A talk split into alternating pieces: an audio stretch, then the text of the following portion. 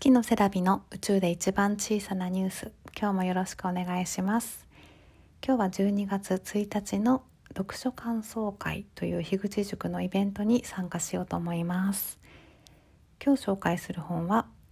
チョン・ジュヨンさんという韓国の方のシグナルという本です。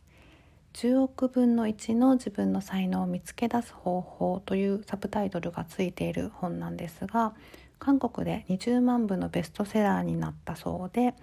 私はこの本を2ヶ月ぐらいかけてちびちび読んでいきました。作者のチョン・ジュヨンさんは代々数学教師という家に生まれて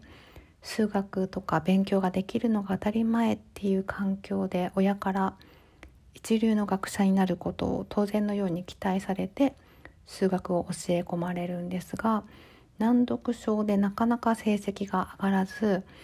父親から「お前には数学の才能のかけらもない」というふうな否定的なシグナルを受けて死を考えるようになったそうです。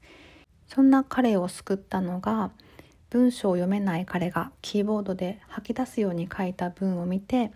あなたの文章はとても味があると肯定的なシグナルをくれた人との出会いだったそうです。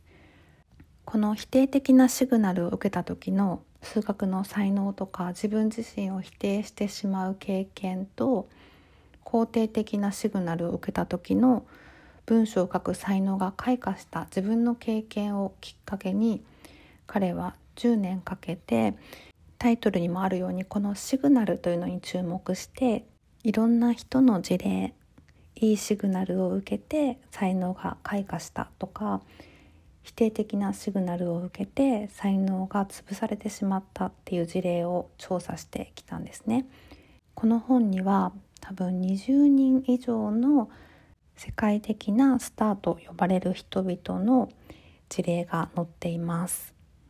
ざっと名前を挙げるとアメリカの歌手マドンナだったりメジャーリーガーペドロイアとかキュリー夫人ですね科学者マリー・キュリーだったり数学の天才ジュデダイア・バックストンとか画家ポール・セザンヌとかその他いろいろですね私がですね印象に残っている面白いなと思った人はロバート・バッカーとジャック・ホーナーという2人の古生物学者の話ですね。息子が恐竜が好きなのでいつか教えてあげようと思って興味深く読んだんですが一人はですね当時恐竜は爬虫類と仮定されていてトカゲのように外の気温に敏感に反応するノロマな動物と考えられていたんですがティラノサウルスの骨だけに集中して研究した結果その骨に多くの血管があることに気づいてティラノサウルスは高い代謝を持つということが分かってさらに足跡の研究から非常に寒い北部のカナダにも生息していることが分かって爬虫類ではなくて恐竜は哺乳類のように高温生物だったのではないかっていうことが分かったりしたそうなんですね。もう一人の学者のジャック・ホーナーの方はこの作者と同じ難読症だったので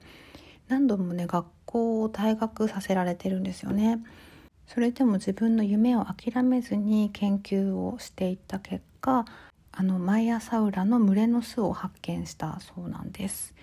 息子がよく恐竜のアニメを見てるんですけれどもその中でもマイアサウラは子育て上手な恐竜っていう感じでよく描かれているんですよね。でそれはこのホーナーが発見したこのマイアサウラの群れの巣の中に生まれて間もない恐竜のヒナがいて親に守られて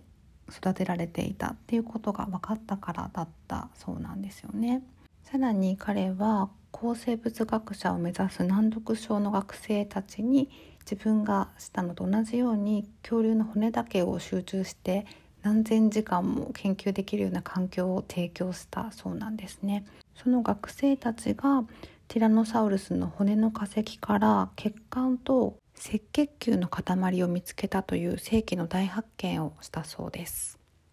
これ以外にもいろんな才能が花開いていくっていう面白い話がたくさん書いてあったので興味がおありの方はぜひ読んでみてくださいこの本の最後の方に5段階欲求っていうので有名な心理学者のマズローが説くヨナコンプレックスっていうのが書いてあったんですねこのヨナというのは聖書に登場するヨナで重要な使命を与えようと彼が探す神の呼びかけに恐れをなして逃げようとする気弱な商人のことらしいんですが人間は自分の弱みと同じくらい強みにも恐れるっていう意味だそうなんですね。この本には世界的スターだとか偉人と呼ばれる方の才能が開花するシグナルについてたくさんの事例が書かれてあるんですがその話を読んで自分もそうなれると素直に思えるかというのを問うてるんですよね。そう思えないのは闇にいることにすでに慣れてしまっているからだと書いてありました私たちが本当に恐れているのは闇から抜けた人々が明るく照らす光でありその光が自分の中にもあることを分かっているけどそれを恐れているという言葉がすごく印象的でした。では今日の読書感想会初の参加でしたが最後まで聞いてくださりありがとうございました。また来月もアップできるように本を読んでいきたいと思います。ではまた明日。バイバイ。